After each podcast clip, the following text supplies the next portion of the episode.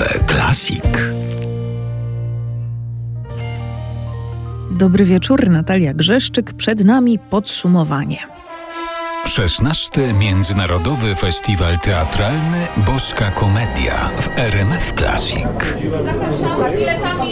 Super, że mamy w Krakowie Boską Komedię i od lat totalnie kibicuję istnieniu tego festiwalu i to jest ważne, znaczy Boska stała się po prostu nierozerwalnym elementem krajobrazu teatralnego Krakowa. Myślę, że tak, myślę, że tutaj się coś wydarzyło. Takie konfrontacje też festiwalowe są chyba zawsze takie emocjonalnie wypruwające. W grudniu nie da się być w Krakowie i nie być na Boskiej. Tutaj można zobaczyć bardzo dużo ciekawych rzeczy z całej Polski i przede wszystkim bardzo dużo poczuć. No jest to na pewno jeden z najważniejszych festiwali w Polsce. No właśnie pytanie, czy to sprint, czy maraton, bo z jednej strony wszystko w wielkim pośpiechu, a z drugiej strony to są jednak takie okresy kilkunastu, czasem kilkudziesięciu godzin bycia na bardzo takich wysokich emocjach i w dużym napięciu. No ale jesteśmy bardzo szczęśliwi oczywiście. Słychać w tych brawach i głosach nastrój kończącego się dzisiaj 16. Międzynarodowego Festiwalu Teatralnego Boska Komedia. Mówili Jolanta Janiczak, Kalina Jagoda-Dębska, Jakub Skrzywanek, Radosław Krzyżowski, Mateusz Pakuła.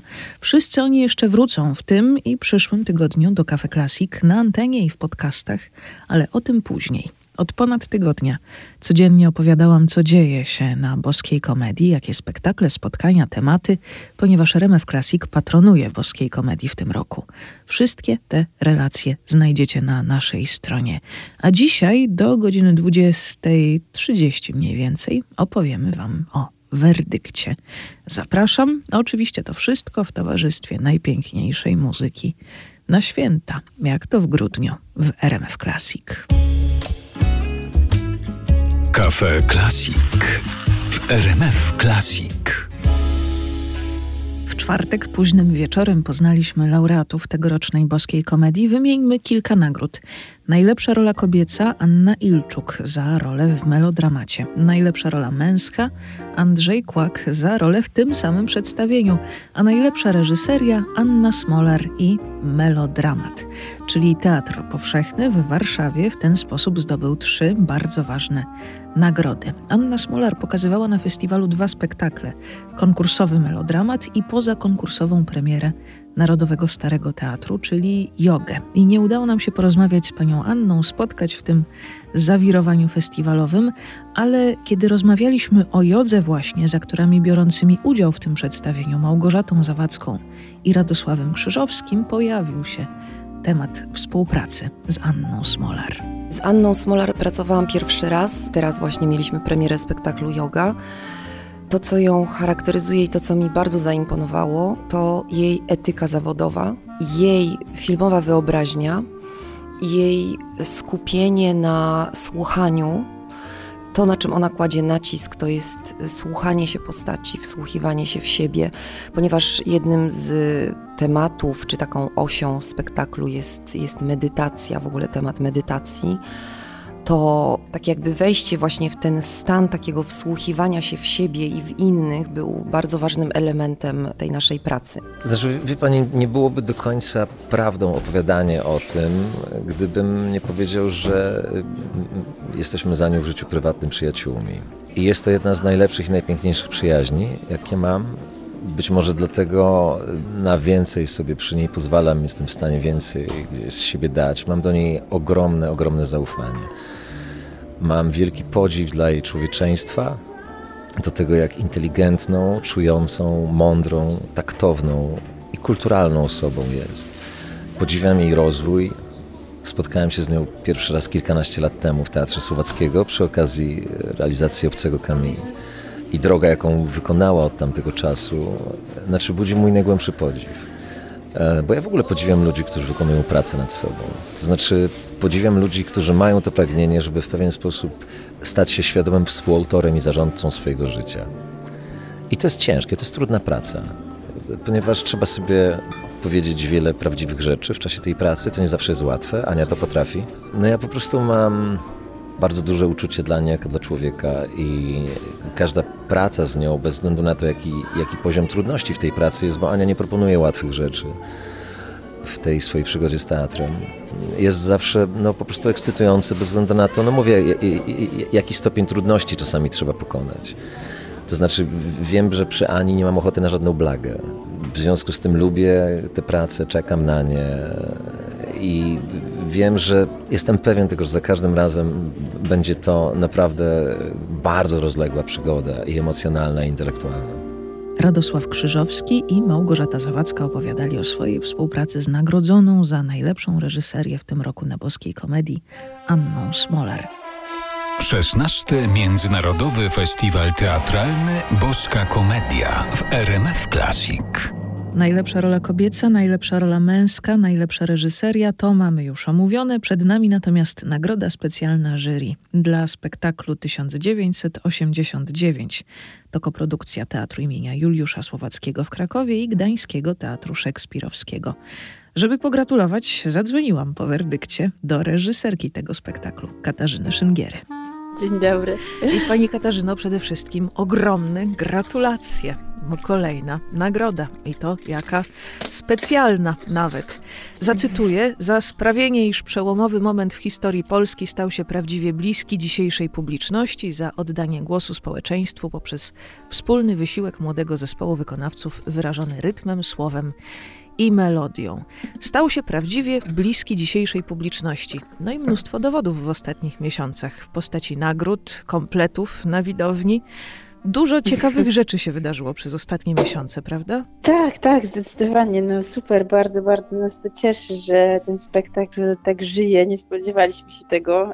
Mieliśmy takie założenie, że robimy spektakl dla szerokiego odbiorcy i że on ma trafiać do jak najszerszego widza, ale aż takiego szaleństwa się nie spodziewaliśmy. Bo to chyba taki spektakl to niekończąca się, jak się okazuje, wielka przygoda dla twórców. Tak, to prawda, to bardzo jest to angażujące wszystko, co się dzieje cały czas. I też pojawiają się kolejne spotkania z bohaterami tego spektaklu. Na przykład kilka dni temu przedstawienie obejrzał Aleksander Kwaśniewski i chciałam zapytać, czy wiadomo, czy przyznał się w kuluarach do tego, że rzeczywiście lubi jeździć na wrotkach? Nie wiem, nie było mi w Krakowie niestety. Natomiast myśmy z Aleksandrem Kwaśniewskim i z tymi wszystkimi bohaterami również spotykali się na etapie pisania scenariusza z Mirkiem Wlekum i Marcinem Napierkowskim, więc ja też jestem ciekawa, ponieważ wtedy opowiadaliśmy tym osobom o tym, co zamierzamy zrobić i muszę powiedzieć, że wszyscy byli bardzo mili i pomocni, ale widziałam, że nie do końca są przekonani, że nam się to uda. I tu jestem ciekawa, jak Aleksander Kwaśniewski odebrał ten spektakl, też w kontekście tego, co myśmy mu mówili na początku, czym to ma być, bo na przykład, Bogdan Borusewicz był tak miły, że po obejrzeniu spektaklu zadzwonił do mnie i powiedział, że po raz pierwszy ma poczucie, że te wydarzenia zostały opowiedziane w taki sposób, z którym on się też identyfikuje i który jest jemu bliski. Także to były bardzo miłe słowa. A zastanawiam się, czy tak po prostu widownia zostaje po spektaklach, dzwoni, odzywa się, pisze, mówi, że to jest rzeczywiście ważne przedstawienie. Tak. Dużo osób się odzywa. Wszystkie te głosy cieszą. Cieszą głosy młodych ludzi. Chociaż moi kuzyni, którzy są tak na granicy liceum i początku studiów, przyznali, że jednak jest to trochę cringe'owe dla nich. Ale bardzo mnie to też nie zdziwiło. Natomiast cieszy to, że młode pokolenie jednak, kiedy powiedzieli, że to trochę cringe'owe, ale że jest to najlepszy spektakl, na jakim byli w teatrze. O tak. Wciąż jest to dużo bardziej ich językiem niż przeciętny spektakl teatralny. Cieszy bardzo to, że ludzie z pokolenia moich rodziców odbierają to tak osobiście i ponieważ ja jestem z Gdańska, więc moi rodzice też jakoś tam uczestniczyli w tych wydarzeniach, więc te głosy osób zaangażowanych w strajki bardzo poruszają. No i teraz jeszcze jury międzynarodowe. To chyba też bardzo cieszy, że spektakl ma tak dużą energię, że jest ona ponadnarodowa, że przekracza granice wszelkie. Tak, szczególnie, że spektakl nie był tłumaczony, prawda? Więc oni zupełnie poza krótkim briefem musieli to odczytać z tego, co na scenie. Ale to jak to musi być język taki ponad wszelkimi podziałami, jeżeli on trafia aż tak bardzo? Pamiętam ostatnio, kiedy rozmawiałyśmy o tym pulsie, o tym rytmie tego spektaklu, który jest takim bijącym sercem. No i to cudownie, że to się aż tak udziela. No tak, to prawda. To jakoś działa tak niemalże na poziomie fizycznym, prawda? Tak. A co z płytą? No, płyta jest w trakcie przygotowania, także nie chcę tutaj mówić za Andrzeja, bo jeszcze coś powiem nie tak, jak powinnam. Ale czekam. Ale tak, ona już jest na takim poziomie produkcyjnym w zasadzie zamknięta. Wspaniale. Także teraz chyba już za chwilę wejdziemy w etap publikacji jakoś tych materiałów. A jeszcze jedna rzecz mnie zastanawiała, bo świat zaczął nam się tak dookoła zmieniać bardzo dynamicznie i czasami to wpływa na spektakle, które poruszają tak ważne, tak emocjonalne tematy. I kiedy ostatni raz o nim rozmawiałyśmy, to był taki bardzo, bardzo dobrze zapowiadający się nastolatek. A teraz zastanawiam się, czy to już po tych wszystkich nagrodach, jako taki świadomy, dojrzały spektakl, czy on też się jakoś zmienił? Czy coś tam nowego się pojawiło od momentu premiery? Tak, zdecydowanie. To znaczy, jak oglądaliśmy ten spektakl po wyborach, to było już w Gdańsku, był w listopadzie taki set, to mieliśmy wszyscy poczucie, że jest coś bardzo, bardzo inaczej. I ja zrozumiałam, że to wynika z tego, że dużo mniej rezonują z publicznością te takie buntownicze utwory, jak na przykład Go Up, no bo już wiedzieliśmy, że ta rzeczywistość powoli odchodzi i to już jest raczej ostateczne. Natomiast dużo bardziej wybrzmiewały takie kawałki jak kawałek Łony, a co jeśli się uda? To znaczy o tym, jak to teraz zrobić, żeby rzeczywiście zrealizować te ideały, o które walczyliśmy. Więc na pewno im dalej ta rzeczywistość nowa będzie się rozwijała i będzie też pełna jakichś swoich zaskakujących wydarzeń, których w sumie ostatnio pełno, to na pewno ten spektakl też będzie inaczej z nią rozmawiał. To dobrze chyba, że okazało się, że pozytywny mit jest nam tak bardzo potrzebny, prawda? Nie no, super, to jest super. A jaki kolejny projekt? No, kilka. Nie o wszystkich projektach mogę teraz tutaj głośno powiedzieć, ale z takich, o których mogę, no to w czerwcu będziemy mieć premierę w Teatrze Powszechnym w Warszawie na podstawie takiego podcastu, który Mirek przygotował kilka lat temu dla Pisma pod tytułem Śledztwo o Agacie i Janie, historia, więc zapraszamy serdecznie. To ja już zapraszam też do naszego studia RMF Klasik na rozmowę o tym spektaklu. Takim, żeby nie było, już jesteśmy umówieni w takim razie na kolejną audycję. Dobrze, dzięki. A za dzisiaj bardzo, bardzo dziękuję. Jeszcze raz ogromne gratulacje, bo to bardzo, bardzo zasłużona, specjalna nagroda. Dziękuję bardzo. 16. Międzynarodowy Festiwal Teatralny Boska Komedia w RMF Klasik. Podsumowujemy dzisiaj, omawiamy werdykt, bo festiwal właśnie się kończy. I zanim o Grand Prix, to jeszcze uzupełnijmy, że za muzykę tworzoną na żywo nagrodę otrzymał Wacław Zimpel za spektakl Genialna Przyjaciółka. Najlepszy pejzaż dźwiękowy to Wojciech Blecharz za spektakl Pewnego Długiego Dnia. Najlepsza scenografia Aleksander Prowaliński i Jan Baszak za spektakl Niepokój Przychodzi o Zmierzchu. Również przy tym spektaklu została nagrodzona drugoplanowa rola kobieca. Doceniono Urszulę Kuśnierz. Najlepsza drugoplanowa rola męska to Szymon Mysłakowski za liczne role w spektaklu Jak nie zabiłem swojego ojca, jak bardzo tego żałuję. I Grand Prix, najlepsza produkcja według jurorów tegorocznej boskiej komedii to również Jak nie zabiłem swojego ojca i jak bardzo tego żałuję w reżyserii Mateusza Pakuły. To koprodukcja Teatru Łaźnianowa w Krakowie i Teatru imienia Stefana Żeromskiego w Kielcach. Dla mnie w spektaklu Mateusza Pakuły jest najważniejsza niezwykła umiejętność i czułość nie tylko w stosunku do samego siebie i tej historii, którą opisuje autor, ale przede wszystkim umiejętność przeprowadzenia widza i publiczności przez traumatyczne doświadczenie, które staje się tak naprawdę nie tyle doświadczeniem wspólnym, ale doświadczeniem, które my przechodzimy razem, które w obliczu tego spektaklu jest takim działaniem, to jest działanie katartyczne wręcz, czyli powrotu do takiej siły artystycznej wypowiedzi, która nas oczyszcza, która nam podaje poczucie sensu i jednak jest zwycięstwem życia, mimo że cały spektakl jest o śmierci. It was a very powerful statement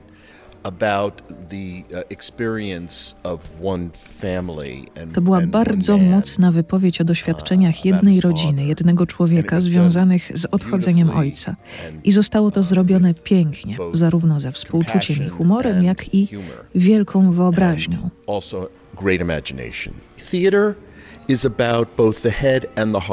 Teatr angażuje zarówno umysł, jak i emocje, powinien poruszać, ale też intelektualnie przekonywać.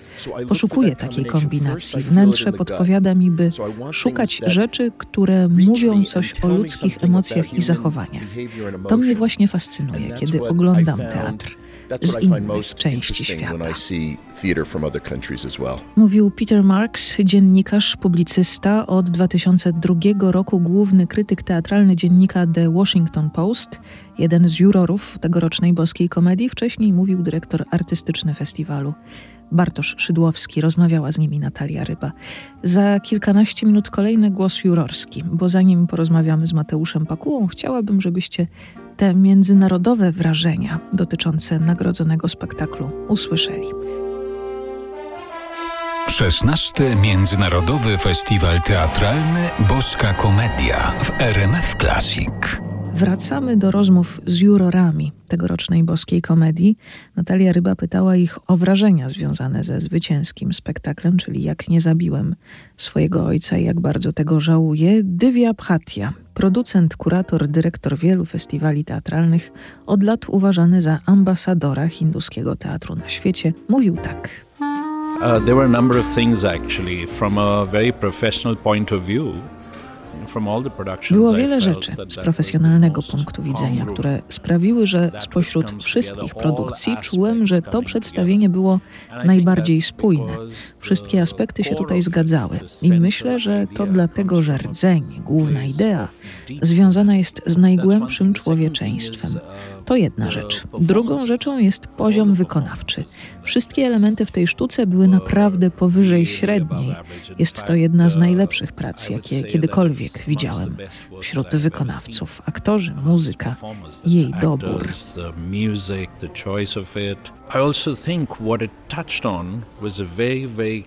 Myślę, że to, co tutaj porusza najbardziej, jest jasne dla ludzi na całym świecie, również w Indiach. Nawet jeżeli wcześniej się nad tym nie zastanawiali, to podczas pandemii i tuż po pandemii na pewno każdy musiał się z tym zmierzyć. Że życie kogoś bliskiego jest sztucznie przedłużane, pełne cierpienia, że nie ma szans na poprawę. Co robić, kiedy śmierć jest tak blisko? Dla mnie było to osobiste, ponieważ dotyczyło również moich rodziców. W 2020 roku mój ojciec odchodził po długiej chorobie Parkinsona. Moja matka chorowała na raka. Widziałem więc na scenie moje doświadczenia.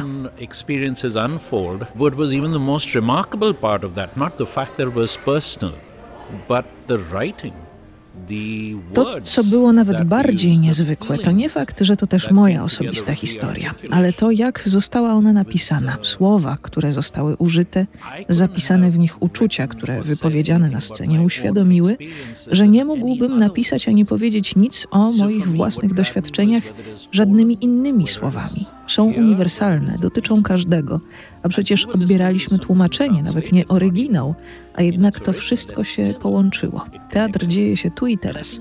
Bardzo ważne jest dla mnie takie wewnętrzne poruszenie, coś, co uderzy w sam środek. Jeśli nie trafi, to nie trafi w serce. Musisz najpierw poczuć to w trzewiach, żeby trafiło do twojego serca. Wtedy dopiero możemy nadać temu jakiś sens. Możemy zrozumieć, trafia to do naszej głowy. Dla mnie w tej sztuce działy się takie rzeczy w każdej sekundzie. Dużo ważnych spostrzeżeń ogólnie dotyczących sensu teatru, prawda? Przed godziną 20 jeszcze Mateusz Pakuła, czyli autor książki Jak nie zabiłem swojego ojca i jak bardzo tego żałuję i reżyser nagrodzonego spektaklu. 16. Międzynarodowy Festiwal Teatralny Boska Komedia w RMF Klasik.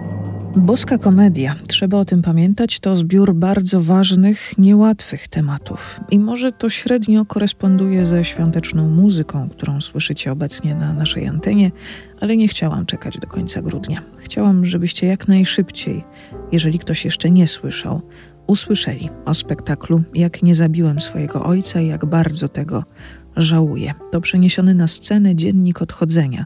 Ostatnie miesiące życia taty, autora tej książki i reżysera spektaklu Mateusza Pakuły.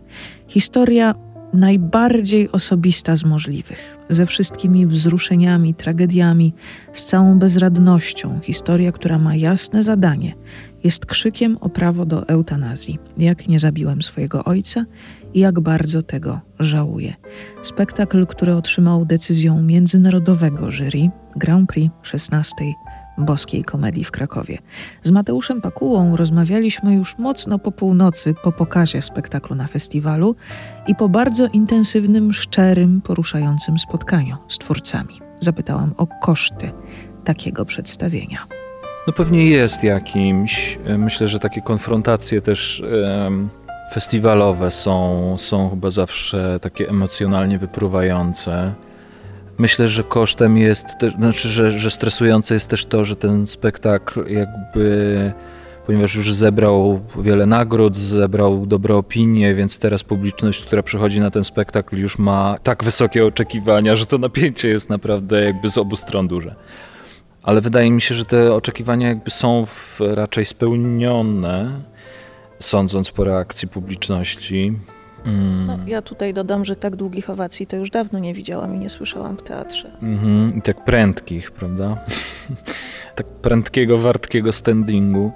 No, to jest coś, co sprawia, że te koszty przestają być w ogóle istotne, bo ten zysk jest tak ogromny i tak jakiś wspaniały i to tak napawa takim poczuciem, że się że się udało przetworzyć jakąś koszmarną historię w jakieś dobro, takie społeczne dobro.